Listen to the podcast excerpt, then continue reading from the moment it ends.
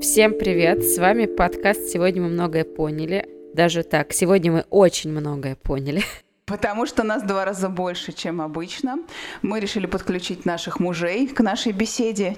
Мы сейчас пишем вчетвером впервые в жизни. С вами, как обычно, Аня и Катя и их дружочки. Илья, привет, Илья. Привет. И Виталик. Да, привет. Ну что, давай немножко про нас расскажем. Мы по-прежнему родительский подкаст. У нас есть трое детей, и это удивительно, что все трое детей сейчас мирно спят в своих спальнях. Детям 2, 4 и 6 лет. А мы сегодня собираемся поговорить про детскую массовую культуру, которая нам не нравится. При этом дети э, с удовольствием в нее вовлекаются. Они смотрят мультики, которые нам неприятные, они играют в их героев, э, потом они просят купить два десятка пластиковых уродливых роботов. Ну, в общем, все это внедряется потихонечку в нашу жизнь. Мы на это все смотрим, думаем, вот печалька-то. Просто мы все понимаем, как работает маркетинг. Существует какой-нибудь мощный title. Например, Disney один раз в год выпускает мощный мультик. Совершенно понятно, что к этому мощному мультику приложена огромная маркетинговая кампания. Это всякие игрушки, разнообразные плакаты, это льется на вас из каждого утюга, но на этом все не кончается. После того, как этот мультик уже снят, после того, как он выстрелил, после того, как он получил свою дозу популярности, призов и так далее, под него выпускается совершенно низкопробнейший сериал, который начинает выходить выходить со скоростью одна серия ежедневно. Таким образом, к основному продукту поддерживается интерес, но дети, им же, в общем-то, это не очень понятно, с радостью жуют эту жвачку, которая имеет значительно меньшее качество, чем э, сам основной продукт. Короче, ты против корпорации, насколько я поняла. Да, разумеется, я анархист. Тут все заржали, припомнив твое место работы, да. Я так понимаю, что тебе кажется, что, в принципе, мультик может быть и ничего, но при этом сериал это как бы уже лишнее. Судя по всему, сериал это фигня, хлопья с героями это фигня. Покупайте, есть их на завтрак, сумочки с э, My Little Pony. Просто, Аня, мы вспомним, что в твоем детстве не было еще, еще были деревянные игрушки, которые... С Гагариным. Ну, в моем детстве, точнее, в раннем подростковом периоде, шел сериал «Санта-Барбара», который смотрели примерно все.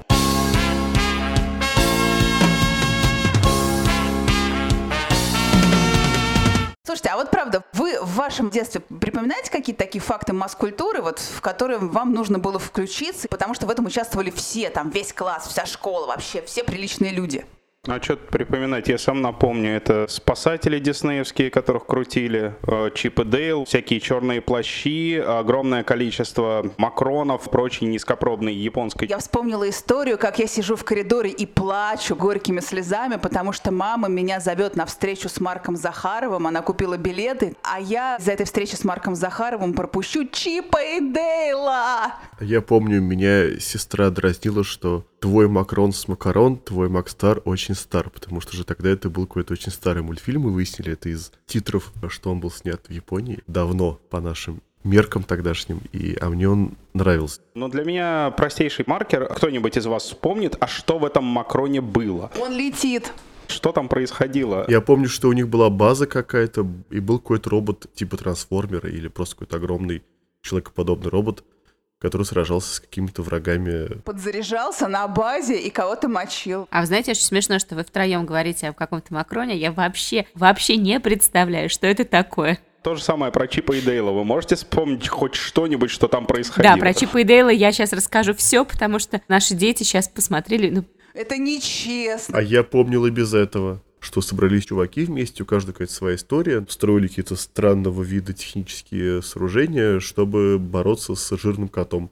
Внезапно. А я помню, что у них была структура классическая приключенческого романа. То есть сидят, тусят, приходит какая-то проблема, они решают проблему, возвращаются домой, едят пирог и тусят. Да, все так. И более того, наша дочка тут обратила внимание, что постоянно Чип и Дейла связывают. Я думаю, что там есть еще какой-то сексуальный подтекст. Ну, извините, во-первых, они все без штанов, но в майках при этом. Гаечка в штанах. Это не штаны, а комбинезон. Ну, да. У Ани тоже есть такой.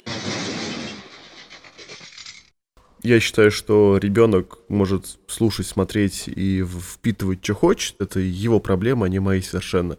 Мои проблемы, если он, условно говоря, хочет закупить э, мне в дом 50 тысяч пеналов с пони и так далее. Тут я могу поставить ограничения.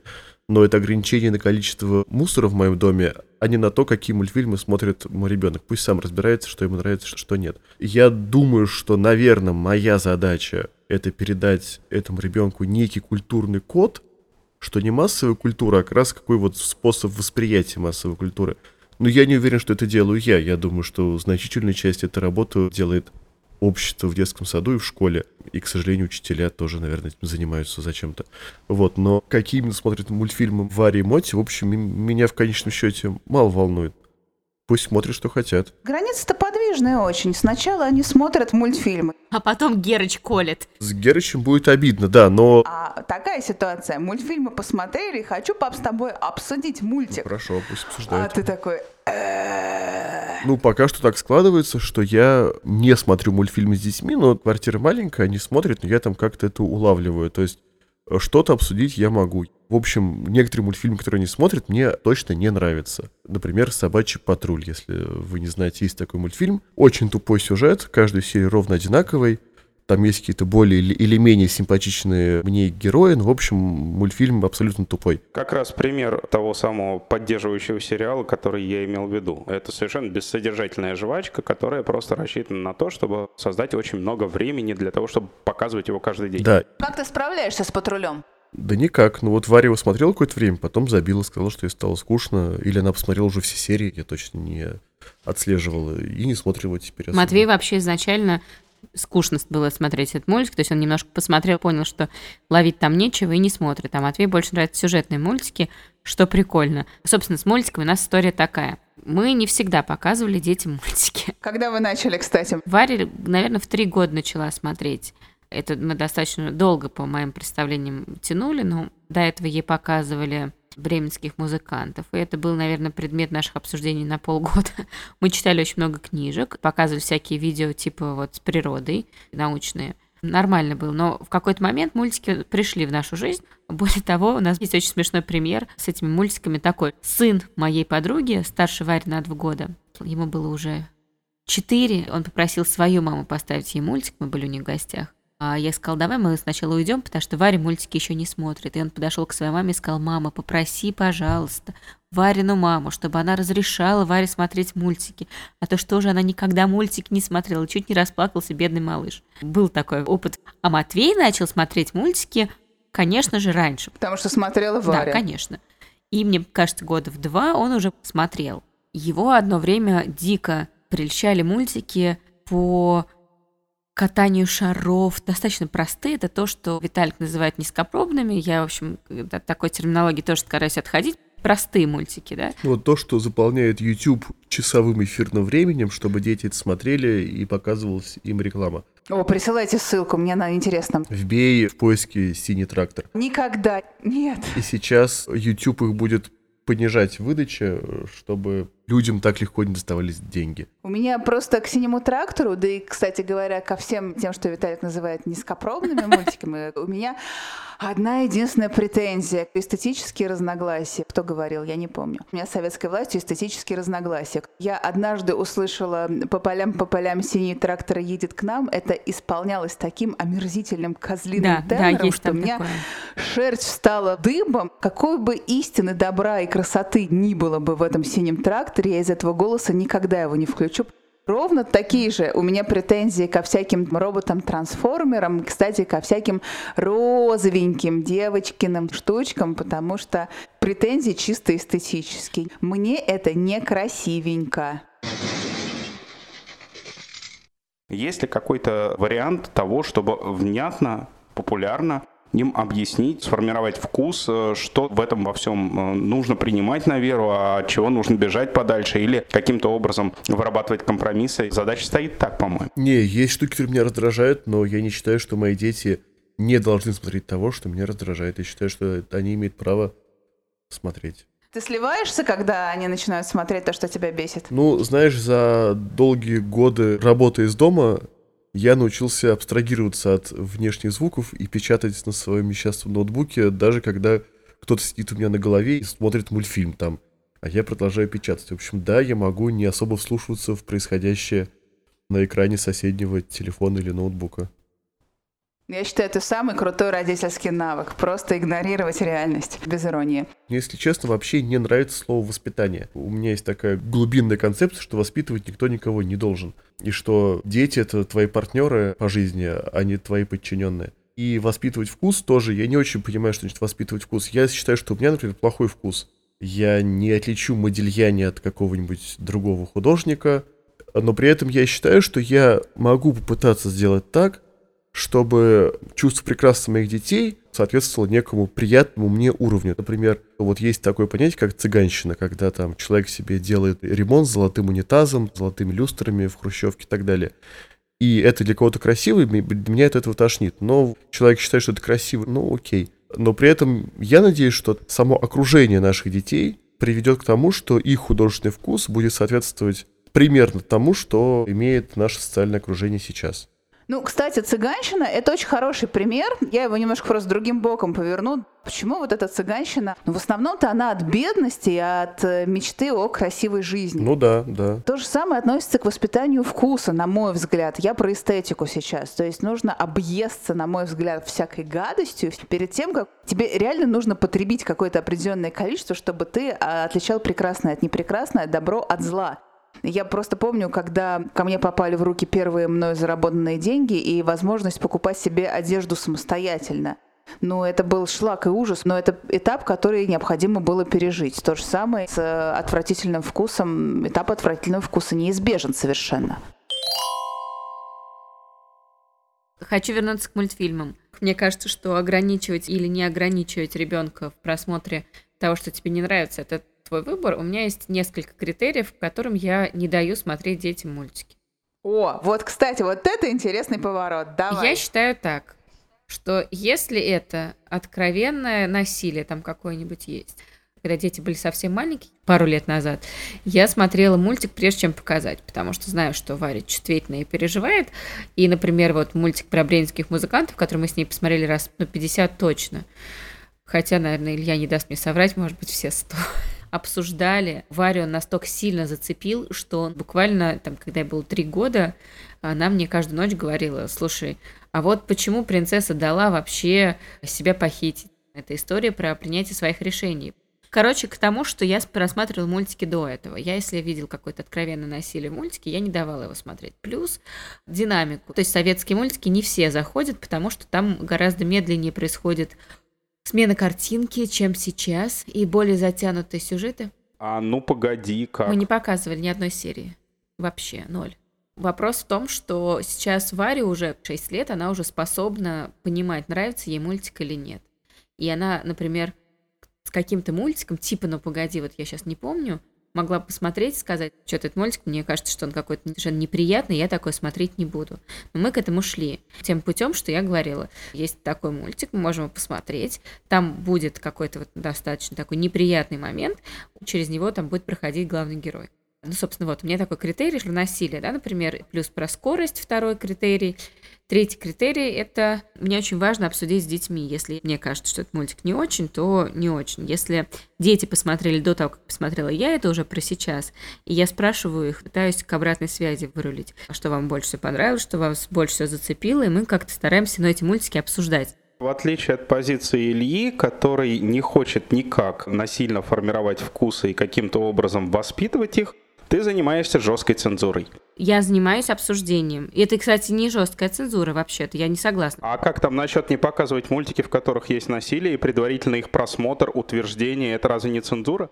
Я все-таки уточню, что я так делала, когда они были еще маленькими совсем. То есть пару лет назад я просматривала мультики. Ты занималась цензурой до определенного момента, до тех пор, пока определенным образом не сформировала восприятие у детей, после чего эта цензура перешла в более мягкую форму. Да, абсолютно так. И более того, считаю, что именно так и нужно делать. вот. Мы в любом случае пляшем именно от того, что нравится или не нравится нам самим. А дальше начинается технология. А как мы это вот все фильтруем от наших детей? Одну из технологий мы услышали. Это предварительная вычетка и дальнейшее ограничение доступа к контенту. Какие еще? Вот какие у тебя? Вот да, действительно. А у меня, у меня есть старший сын, которому сейчас исполнится 20. Я все это отрабатывал. Я на него просто вываливал альтернативные источники, я на него вываливал альтернативный контент, без всякой оценки, для того, чтобы у него был очень широкий выбор чтобы он сам все это смог воспринять, оценить и выбрать то, что ему нравится. Я ему ничего не навязывал при этом. От всего остального я его не ограждал. Он все это жрал ложкой в тех объемах, которые ему хотелось. Просто я одновременно давал ему альтернативные источники. Они могли ему нравиться, могли не нравиться. Иногда не нравились. Ничего страшного. Мне кажется, хорошо, что ему удавалось это скормить, потому что в такой ситуации нужно быть готовым к тому, что ребенок рано или поздно скажет, ой, пап, это какое-то ваше старперское дерьмо, Извини, у меня тут... Вопрос про допуск к некому контенту. У нас Варя, как известно постоянным слушателям, человек очень сентиментальный, очень чувствительный, она девочка и все такое. И поэтому я бы ей сейчас не стал бы показывать мультфильм «Король лев», потому что там убивают папу этого львенка, потому что там сражаются они с плохим этим львом, и, в общем, там вот эти вот события, то есть я не то, что я против этого, но я чувствую, что ей это как-то сейчас сложно будет воспринять. И тут мы приходим в гости к моим родителям. Моя мама смотрит какой-то сериал по НТВ. Но вот так как пришли дети, она перещелкнула на какой-то канал с мультиками. И там показывают короля льва, ну и как бы раз уж уже показывают, то все, уже не отвертеться, ну и пусть смотрит. А Варя, она, когда там что-то мирное происходит, когда они вот с этим с Тимоном и Пумбой вместе пляшут, она смотрит с удовольствием. А как только там минимальный намек на смерть папы главного героя или что-то вот такое, она мгновенно убегает в другую комнату, потом кричит мне, папа, папа, иди мне и расскажи, что там происходит, только не говори о том, что там происходит что-то плохое. Слишком сильные переживания, я бы не хотел, чтобы она испытывала такие сильные переживания. С другой стороны, потом я подумал, ее организм, ее психика, я не знаю, как это опять же правильно называется, это пережил. Она смогла сама выработать некую модель поведения, что она убегает из комнаты, когда происходит что-то плохое. Она зовет меня на помощь. Я к ней, естественно, приходил на помощь. И потом при этом я ей высказал свою идею, что, Варя, знаешь, мне с тобой было неприятно смотреть этот мультфильм, потому что я объяснил, что это мультфильм, это все-таки придуманная история, на самом деле никого не убивали. А с другой стороны, на самом деле, животных постоянно убивают. Но при этом мне было неприятно смотреть мультфильм, потому что я люблю историю смотреть с начала до конца. С перерывами мне, ну, просто вот некомфортно. Я люблю вот сел и досмотрел до конца. Поэтому говорю, Варя, если ты будешь еще раз так делать, я просто с тобой не буду смотреть вот такие мультфильмы или такие истории.